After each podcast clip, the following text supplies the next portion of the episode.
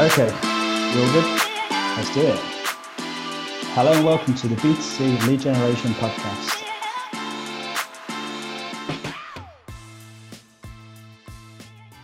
You're listening to the B2C Lead Generation Podcast. My name is Daniel Hopewell here with Simon Blaney, and this is episode 61 How do I find good quality lead suppliers? And before we kind of jump in with this, we should note that I usually say I'm here with Simon Blaney. I'm literally, you know, I'm literally here in the same room. We've set up a new office. Normally I say that, and actually we're in different places entirely. It's just a figurative way. But um, we're actually looking into each other's eyes at the moment. It's unnerving me. I feel. um, yeah, if I, you know, I'm looking into your eyes and I look up like that. Yeah. George weird actually. It's like you're peering over the top of your screen, your laptop. It's, it's yeah. It's, yeah. I'm, so I can see you here and I can see you there. It's, makes a makes a difference. So yeah, give us feedback on this little bit of small talk at the end, at the, end of the podcast. Set the scene. Um, but yeah, we're going to try and do this. We've got a new office, and we're going to try and do a podcast here. Um, we'll see what that sounds like. So this question is a pretty basic question, but it gets asked a lot. People are always asking us it. Um, it's something that all lead buyers pretty much want to know. How do they find good suppliers? So we're going to try and answer this question. Um, Simon, how do people listen to this? Want to find, identify, and work with good lead suppliers? How do they do it? So it's quite an interesting question, purely because um, in 2011, and actually beyond that, but in 2011, I um, started a lead gen agency called MediaBowl, and we used to buy leads and sell them to um, buyers of leads. So it's our job to find high quality lead suppliers. So when people ask me, um, I sort of think what I used to do. Uh, and it was a lot of networking. That'd just be, you know, I don't know, going to shows where I thought people that could supply leads could be. Um, or I already knew they supplied leads and I'd go to shows to meet them or I'd have meetings with them that, you know, I mean, obviously COVID changed things. It could be that you do that over um, Zoom whatever else now. But you know, there's an element of networking in there, and that's just basically like meeting people. Um, the other thing I used to do is if I thought someone else was buying leads and connected to uh, lead generators or lead suppliers that I didn't know, I used to sit and go through their contacts on LinkedIn um, and look at anyone who I thought was a lead generator or a lead supplier and think, I wonder who that is as well as quite a nice conversation to have because normally on LinkedIn you just get flooded with like people selling you stuff. Actually, you're buying something, so the conversation is a lot easier, right? Yeah. Um, but ultimately, when I actually think what I to do is, it was basically treating the lead buying process as like your job. Yeah, you need to find out where the best leads come from who are the good lead generators? Uh, where are they? Who are they?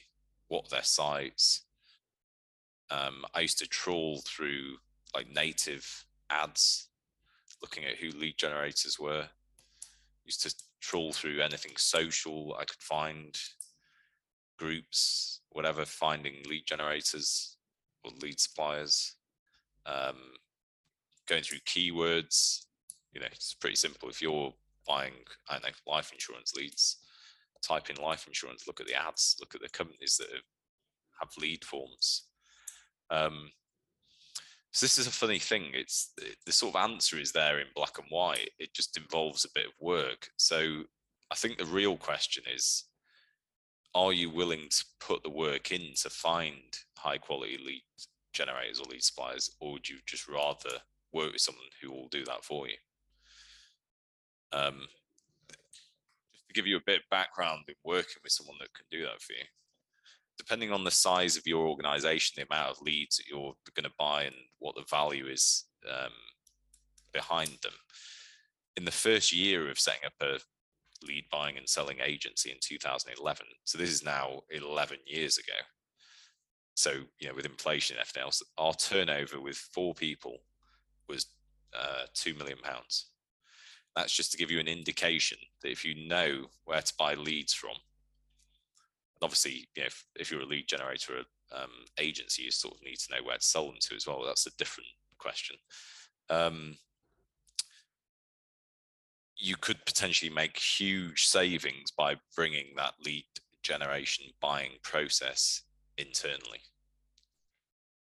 So, you know, when you might think, well, is this a full time job? Could someone do it? If you could save 100 grand a year, if you could save quarter of a million pounds a year, um, yeah, because that's really what we're talking about is whether you're willing to pay that money for someone else to do it. There's nothing wrong with that. I, I you know, matters not what I think whether you do it. I used to do it. So, you know, if you'd have asked me 10 years ago, I'd have gone, yeah, do this. Um, or whether you're going to bring it in internally. And there's a benefit internally, just that that person potentially knows your business. Um, I think it's worth pointing out at this point, um, just in case people are new to this, you know, maybe get shared and never listen to the podcast, let's just say. Um, but just to establish that you're impartial at this point, you're no longer doing doing this. Because um, you know you're saying about going through LinkedIn and finding people and stuff like that. Like that's a, that's a tip for other people to use. That's not something you're doing. Do you know what I mean? Yeah. Well, I think it's but ultimately that is the question: is that you know that it's just the payoff between effort and uh, the reward. So I, there's no right or wrong. Um, and again, it depends on the volume, whether it's something you want to do. You can have perfectly good and um, quality relationships with agencies or brokers that handle all that stuff for you. So you know why would you need to do it yourself? Um, but ultimately, if you want to find good quality sources of leads from lead generators or wherever it comes from, it just requires a bit of effort going through keywords, looking at where the leads are generated and contacting those companies and building relationships with them. But if you are a buyer, it's going to be a very, you know, really easy relationship to build. So just to kind of push this slightly further, finding lead suppliers is one thing, but like the question is, how do you find good lead suppliers? You know what I mean? Like, um, at what point do you qualify? At what point do you say, yeah, they are good, or you know, how do you establish that? Like, is it like a year's time? Is it a month's time? Do you know what I mean? When do you decide whether they're good or not? Well, anyone can be sort of good or bad at any point. It's a bit like Schrodinger's cat or um, you know, the wave particle experiment. But uh, the ultimate thing um, you do is you run due diligence working with people. So this would be a document that you send someone, asks a series of questions, you find out how they generate leads, look in, dig into the transparency behind it, you know, what the traffic sources they use, um, are they being compliant? Is everything, you know, collected uh, with consent? Does the site look legitimate? Is does everything sort of add up? Um, then put aside test budgets, whatever figure that is that you're willing to potentially lose. Um, so let's say it was five hundred pounds or a thousand pounds. Run a test with them and um, put a cap on the test and watch it like a hawk. And uh, you know the the good thing about a test as well is that they actually sort of need to know your process. So if I was a buyer, I'd be like, you know, here's the script that um, the agents use. This is the sort of wording we use when a lead comes into us. So the less friction you can add between the lead generation point and the sales operation, the more conversions effectively you're going to get. Um, and then after running a test, if you're hitting ROI, or if you think you could hit ROI but you're not, and there's like mitigating circumstances, you know, something went wrong or whatever, um, it's just about like growing that test effectively. So you know you go from five hundred pound spend or a thousand pound spend to three thousand pound spend, five thousand pound spend, and there'll be a natural ceiling that you hit where the quality either starts to diminish or they can't deliver the volume that you're expecting anyway.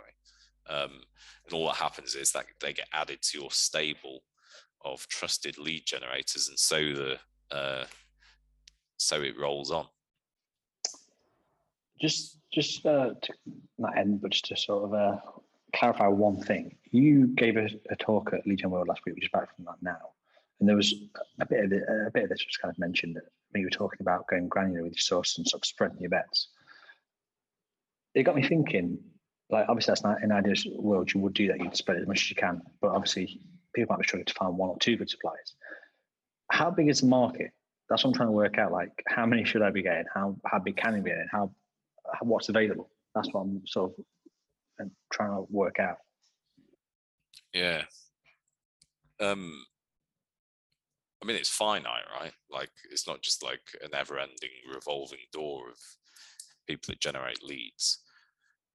And there's probably more agencies, brokers than there are actual end lead generators. That's sort of changing to some degree. You get new lead generators um, popping up. But um, what I used to say to people is it's nowhere near as big as you're imagining.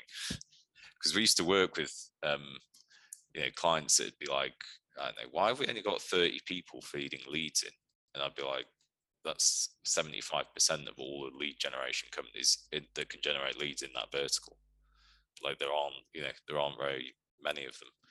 Um, so yeah, I mean, there's a few. You know, if you went into like life insurance, there's probably less than 100 high quality lead generators generating leads in that vertical, maybe slightly more, but it's going to be around that number. Um, and some, you know, the volume would be really small. Um, others, you know, sort of professional organizations that can drive hundreds, potentially even thousands of leads per day.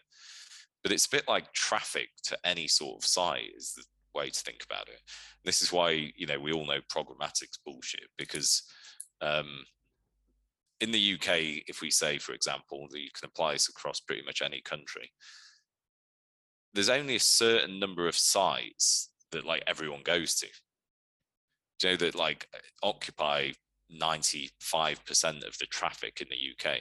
You know, stuff like BBC, Guardian, um, there can be different sites. So there's, I don't know how many, there's probably like 25, 30, 40 sites that have 99% of all the traffic in the UK and the other one percent is more niche stuff, and you know that's when you can do it. But if you went it's like a programmatic thing that make you believe that um, you know there's just traffic awash everywhere.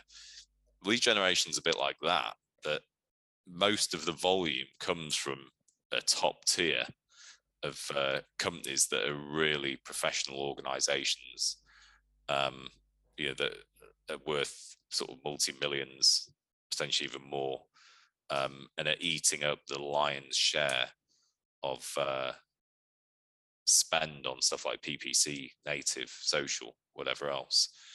Um, but I think this sort of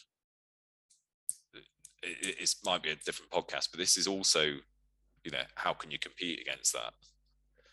Um, as a smaller lead generator, and why would you work with smaller lead generators if they're not producing that volume? It's because they find niches within it, and then that volume expands on its own.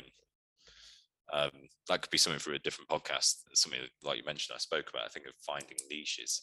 Um, but yeah, so the I can't say like give you a definitive answer of how many lead generators there are, um, and you know what the total volume of leads. But like any sort of market where there's traffic involved and people's data, it's is like a um, the opposite of an iceberg. Most of it is the huge companies that you can see.